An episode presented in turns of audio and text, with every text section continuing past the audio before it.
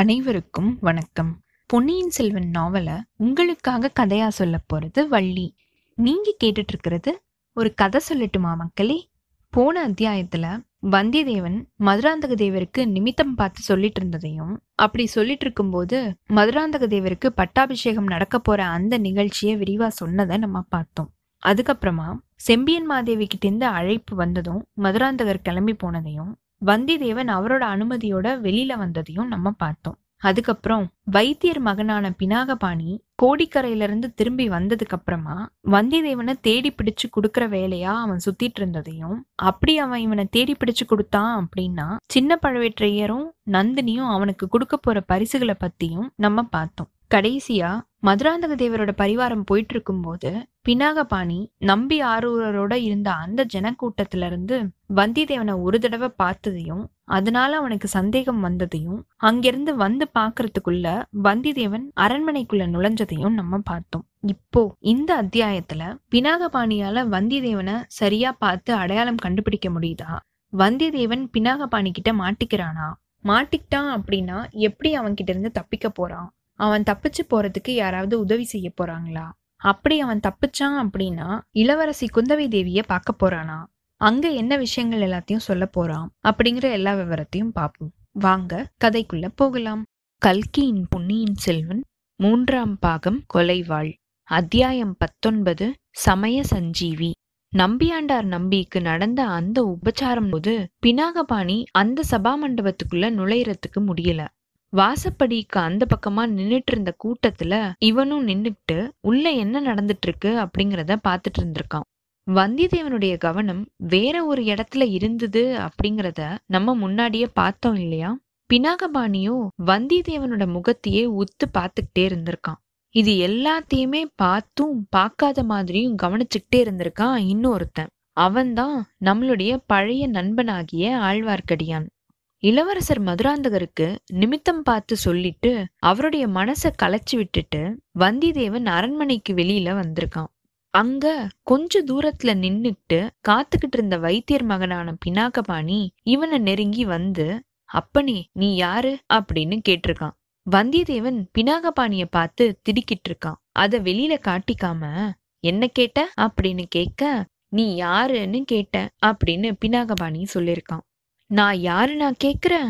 எந்த நான கேக்குற? மண் நீர் தேயு வாயு ஆகாசம் இப்படின்னு பஞ்சபூதங்களால ஆன இந்த உடம்ப கேக்குறியா? உயிருக்கு ஆதாரமான ஆத்மாவை கேக்குறியா? ஆத்மாவுக்கு அடிப்படையா இருக்கிற பரமாத்மாவை கேக்குறியா? அப்பனே இது என்ன கேள்வி? நீயும் இல்ல நானும் இல்ல. எல்லாமே இறைவன் மயம். உலகம் அப்படிங்கிறது மாயை பசு பதி பாசத்தோட உண்மைய திருநாரையூர் நம்பிய மாதிரியான பெரியவங்களை கேட்டு தெரிஞ்சுக்கோ அப்படின்னு சொல்லிட்டு வந்தியத்தேவன் அரண்மனை வாசல்ல நின்னுட்டு இருந்த தன்னோட குதிரை மேல தாவி ஏறி இருக்கான் குதிரைய கொஞ்ச நேரம் வேகமா செலுத்திக்கிட்டே கொஞ்ச நேரம் கழிச்சு வைத்தியர் மகன் நம்மள தொடர்ந்து வரல அப்படிங்கறத தெரிஞ்சுக்கிட்டு மெதுவாவே அதை விட்டுக்கிட்டு போயிருக்கான். ஆனா வைத்தியர் மகன் அவ்வளவு லேஸ்ல ஏமாந்து போறவனா என்ன?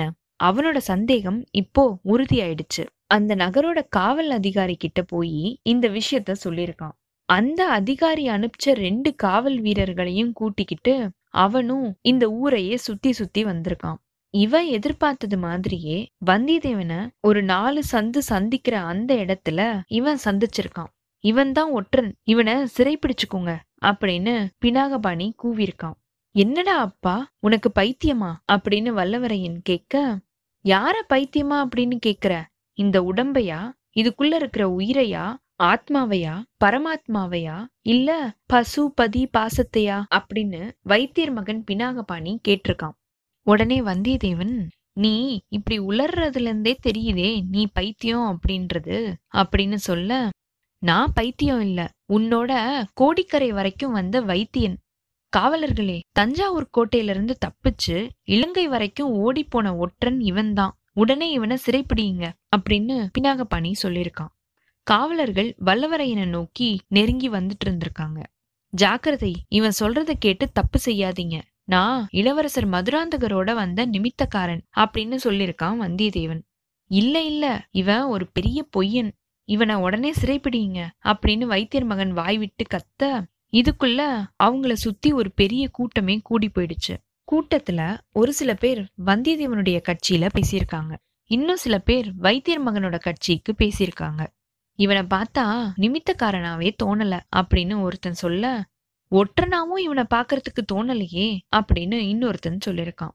நிமித்தக்காரன் இவ்வளோ சின்ன வயசுக்காரனா இருக்க முடியுமா என்ன? அப்படின்னு இன்னொருத்தன் கேட்க ஏன் முடியாது? ஒற்றன் குதிரை மேல ஏறி இந்த மாதிரி ரோடுல பகிரங்கமா போவானா? அப்படின்னு இன்னொருத்தன் கேட்டிருக்கான். நிமித்தக்காரன் எதுக்காக உடைவாள் வச்சிருக்கணும்? அப்படின்னு முதல் சொன்னவன் கேட்க ஒற்றன் அப்படின்னா யாருடைய ஒற்றன்? பழையாறையில என்னத்தை வேவி பாக்குறதுக்கு வந்திருக்கான்? அப்படின்னு வந்திதேவனுடைய கட்சியில இருக்கிறவன் கேட்டிருக்கான். இதுக்கு நடுவுல பினாகபாணி இவனை சிறைப்பிடிங்க உடனே சிறைப்பிடிங்க பழவேற்றையரோட கட்டளை அப்படின்னு கத்திருக்கான். பழவேற்றையர் அப்படிங்கிற பெயரை கேட்டதும் அங்க கூடி இருந்த எல்லாருக்குமே வந்திதேவன் மேல அனுதாபம் ஏற்பட்டிருக்கு. அவனை எப்படியாவது தப்பிக்க வைக்கிறதுக்கு வழி இருக்குமா அப்படின்னு அவங்க பார்த்திருக்காங்க. இதுக்கு நடுவுல ஆழ்வார்க்கடியான் அந்த கூட்டத்தோட ஓரத்துக்கு வந்து சேர்ந்துட்டான். இளவரசரோட வந்த நிமித்தக்காரன் இங்க இருக்கானா அப்படின்னு ஆழ்வார்க்கடியான் கத்திருக்கான். இல்ல இவன் ஒற்றன் அப்படின்னு பினாகபாணி திருப்பியும் கூச்சலிட இது என்ன வம்பு? நீ மதுராந்தக தேவரோட வந்த நிமித்தக்காரனா இருந்தா என் கூட வா. உன்னை இளவரசி கூட்டிட்டு வர சொல்லிருக்காங்க அப்படின்னு ஆழ்வார்க்கடியான் வந்திதேவனை கூப்பிட்டிருக்கான். வந்திதேவனோட மனசு துள்ளி குதிச்சிருக்கு. அந்த நிமித்தக்காரன் நான் தான் இதோ வரேன் அப்படின்னு சொல்லியிருக்கான் விடாதீங்க ஒற்றனை விட்டுடாதீங்க அப்படின்னு வைத்தியர் மகன் பினாகபாணி கத்திக்கிட்டே இருந்திருக்கான். ஆழ்வார்க்கடியான் உடனே நீ நிமித்தக்காரன் தானா அப்படிங்கறத இங்கே நிரூபிச்சு காமி அப்படின்னா தான் நீ என் கூட வரலாம் அப்படின்னு சொல்லிக்கிட்டே கண்ணால சமிக்ஞை செஞ்சிருக்கான். எந்த விதமா நிரூபிக்க சொல்ற? அப்படின்னு வந்திதேவன் அவசரத்தோட கேட்டிருக்கான். அதோ அங்க ரெண்டு குதிரைகள் வேகமா வந்துட்டு இருக்கு இல்லையா?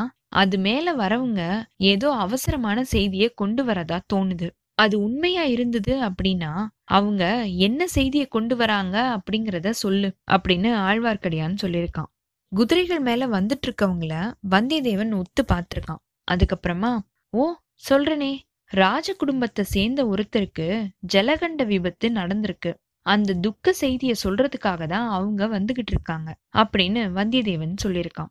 இப்படி அவன் சொல்லி வாய் மூடுறதுக்குள்ள குதிரைகள் ஜனக்கூட்டத்துக்கிட்ட வந்துருச்சு. ஜனங்கள் எல்லாம் அந்த ரெண்டு குதிரைகள் மேல போறதுக்கு வழிவிடாம இருந்ததுனால குதிரைகள் அங்கே நின்றுச்சு. உங்களை பாக்குறதுக்கு தூதர்கள் மாதிரி இருக்குதே என்ன செய்தி கொண்டு வந்திருக்கீங்க? அப்படின்னு ஆழ்வார்க்கடியான் கேட்டிருக்கான். ஆமா நாங்க தூதர்கள் தான் துக்க செய்தியை கொண்டு வந்திருக்கோம். இளவரசர் அருள்மொழிவர்மர் ஏறி வந்த கப்பல் சுழற்காற்றுல மாட்டிக்கிச்சான் இளவரசர் யாரையோ ஒருத்தரை காப்பாத்துறதுக்காக கடல்ல குதிச்சு மூழ்கி போயிட்டாராம் அப்படின்னு குதிரையில வந்தவங்க சொல்லிருக்காங்க இத கேட்டதும் அந்த ஜனக்கூட்டத்துல ஐயோ ஐயகோ அப்படின்னு பரிதாப குரல்கள் நெஞ்ச பிளக்கிறபடியான சோக துணியில இருந்திருக்கு. எங்கிருந்துதான் அவ்வளோ ஜனங்களும் வந்தாங்களோ தெரியாது. அவ்வளவு சீக்கிரத்துல அவங்க எல்லாரும் எப்படி வந்து சேர்ந்தாங்க அப்படின்னு சொல்லவே முடியாது. ஆண்களும் பெண்களும் வயோதிகர்களும் சிறுவர் சிறுமிகளும் அந்த தூதர்களை ஒரு பெரிய கூட்டமா சூழ்ந்துக்கிட்டாங்க. நிறைய பேரு அவங்கள நிறைய கேள்விகள் கேட்டுக்கிட்டே இருக்காங்க. நிறைய பேரு அழுது புலம்பிருக்காங்க. பழவேற்றையர்களுக்கு அருள்மொழிவர்மரை பிடிக்கல அப்படிங்கிறது அந்த நகரத்துல இருக்கிற மக்கள் நிறைய பேருக்கு ஏற்கனவே தெரிஞ்ச விஷயம்தான். இளவரசரை சிறைப்படுத்தி கொண்டு வரத்துக்காக பழவேற்றையர்கள் ஈழத்துக்கு ஆள் அனுப்பி இருக்கிறாங்க அப்படிங்கிறது அவங்க எல்லாரோட காதுகளுக்கும் முன்னாடியே வந்து சேர்ந்திருக்கு. ஏற்கனவே கூட்டத்துல நிறைய பேரு பழவேற்றையர்களை பத்தி முதல்லயே முணுமுணுக்க ஆரம்பிச்சிட்டாங்க. அதுக்கப்புறமா சத்தமான குரல்ல அவங்கள சபிக்கவும் ஆரம்பிச்சிட்டாங்க. பழவேற்றையர்கள் வேணுனே இளவரசரை கடல்ல மூழ்கடிச்சு கொன்னிருக்கணும் அப்படின்னு ஒருத்தருக்கு ஒருத்தர் பேசிக்க ஆரம்பிச்சிட்டாங்க. அந்த ஜனக்கூட்டம் பேசிக்கிட்டு இருக்கிற சத்தமும் புலம்பிக்கிட்டு இருக்கிற சத்தமும் பழவேற்றையர்களை சபிக்கிற சத்தமும் சேர்ந்து ஒரு சமுத்திரத்தோட பேரிரைச்சல் மாதிரி எழுந்திருக்கு. இந்த கூட்டத்துக்கு நடுவுல மாட்டிக்கிட்டு இருந்த தஞ்சாவூர் தூதர்கள் முன்னேறி போய் அரண்மனைக்கு போக முடியாம தவிச்சுக்கிட்டு இருந்திருக்காங்க. ஜனங்களை விளக்கிக்கிட்டு போறதுக்கு அவங்க செஞ்ச முயற்சி பலிக்கல எப்படி? எங்க? என்னைக்கு? நிச்சயமாதானா அப்படின்னு ஜனங்கள் அந்த தூதர்களை பார்த்து கேள்வி கேட்ட மாதிரியே இருக்க இவங்க அந்த இடத்த விட்டு மேல போக முடியாத மாதிரி தடை செஞ்சிருக்காங்க ஜனங்கள். வைத்தியர் மகனோட வந்திருந்த காவலர்களை பார்த்து ஆழ்வார்க்கடியான் நீங்க ஏன் சும்மா நிக்கிறீங்க? கூட்டத்தை விளக்கி தூதர்களை அரண்மனைக்கு கூட்டிட்டு போங்க அப்படின்னு சொல்லியிருக்கான். காவலர்களும் அந்த மாதிரி செய்தி கேட்டதுக்கு அப்புறமா கதி கலங்கி போயிருந்திருக்காங்க. அவங்க இப்போ முன்னாடி வந்து தூதர்களுக்கு வழி விளக்கி கொடுத்து அவங்கள அரண்மனைக்கு கூட்டிட்டு போறதுக்கு முயற்சி செஞ்சிருக்காங்க. தூதர்கள் கொஞ்சம் கொஞ்சமா அரண்மனையை நோக்கி முன்னேறி போயிருக்காங்க. ஜனக்கூட்டமும் அவங்கள விடாம தொடர்ந்து பின்னாடியே போயிருக்கு. இன்னும் நிறைய ஜனங்கள் கூட்டமா பெருகிக்கிட்டே வந்துட்டு இருந்திருக்காங்க. இளவரசர் அருள்மொழிவர்மரோட கதியை நினைச்சு கலங்கி புலம்பிக்கிட்டு இருந்த அந்த கூட்டத்துல ஒரே ஒரு பிராணி மட்டும் ஐயோ இது ஏதோ ஒரு சூழ்ச்சி ஒற்றனை தப்பிக்க விடுறதுக்கு செஞ்ச சூழ்ச்சி அப்படின்னு அலறிக்கிட்டு இருந்திருக்கு. அந்த மாதிரி அலர்னது வேற யாரும் கிடையாது. வைத்தியர் மகனான பினாகபாணி மட்டும்தான். அவனை யாருமே பொருட்படுத்தவே இல்லை. அவனுடைய அந்த கூக்குரல் யாருடைய காதுகள்லயுமே விழல. ஒரு பெரிய நதியோட பெரிய வெள்ளம் அதுல விழுந்த ஒரு சின்ன துரும்ப அழைச்சிட்டு போற மாதிரி அந்த பெரிய ஜனக்கூட்டம் வைத்தியர் மகனையும் தள்ளிக்கிட்டு முன்னாடி போயிருக்கு. ஜனக்கூட்டம் சேர ஆரம்பிக்கும் போதே வந்தியத்தேவன் குதிரை மேல இருந்து இறங்கிட்டான். கூட்டம் நகர ஆரம்பிக்கும் போது ஆழ்வார்க்கடியான் அவனுக்கு பக்கத்துல வந்து அவனுடைய கைய பிடிச்சுக்கிட்டான். குதிரையை இங்கே விட்டுடு அதுக்கப்புறமா அதை தேடி பிடிச்சுக்கலாம். உடனே என் கூட வா அப்படின்னு அவனுடைய காதோட ஆழ்வார்க்கடியான் சொல்லியிருக்கான். அப்பனே சமய சஞ்சீவியா வந்து சேர்ந்த இல்ல அப்படின்னா என்னுடைய நிலைமை என்ன ஆயிருக்குமோ தெரியாது அப்படின்னு வல்லவரையன் ஆழ்வார்க்கடியான் கிட்ட சொல்ல இதுதான் உன்னோட தொழிலாச்சே. நீ ஏதாவது ஒரு சங்கடத்துல மாட்டிக்க வேண்டியது. யாராவது வந்து உன்னைய அந்த நெருக்கடியிலிருந்து விடுவிக்க வேண்டியது. அப்படின்னு எகத்தாளமா சொல்லியிருக்கான் ஆழ்வார்க்கடியான். ரெண்டு பேரும் ஜனக்கூட்டத்துலேருந்து நகர்ந்து வெளியில வந்து ஒரு வீதி ஓரமா ஒதுங்கி நின்றுருக்காங்க. கூட்டம் போனதுக்கு அப்புறமா வந்தியத்தேவனுடைய கைய ஆழ்வார்க்கடியான் பிடிச்சுக்கிட்டு வேற ஒரு திசை வழியா அவனை கூட்டிட்டு போயிருக்கான்.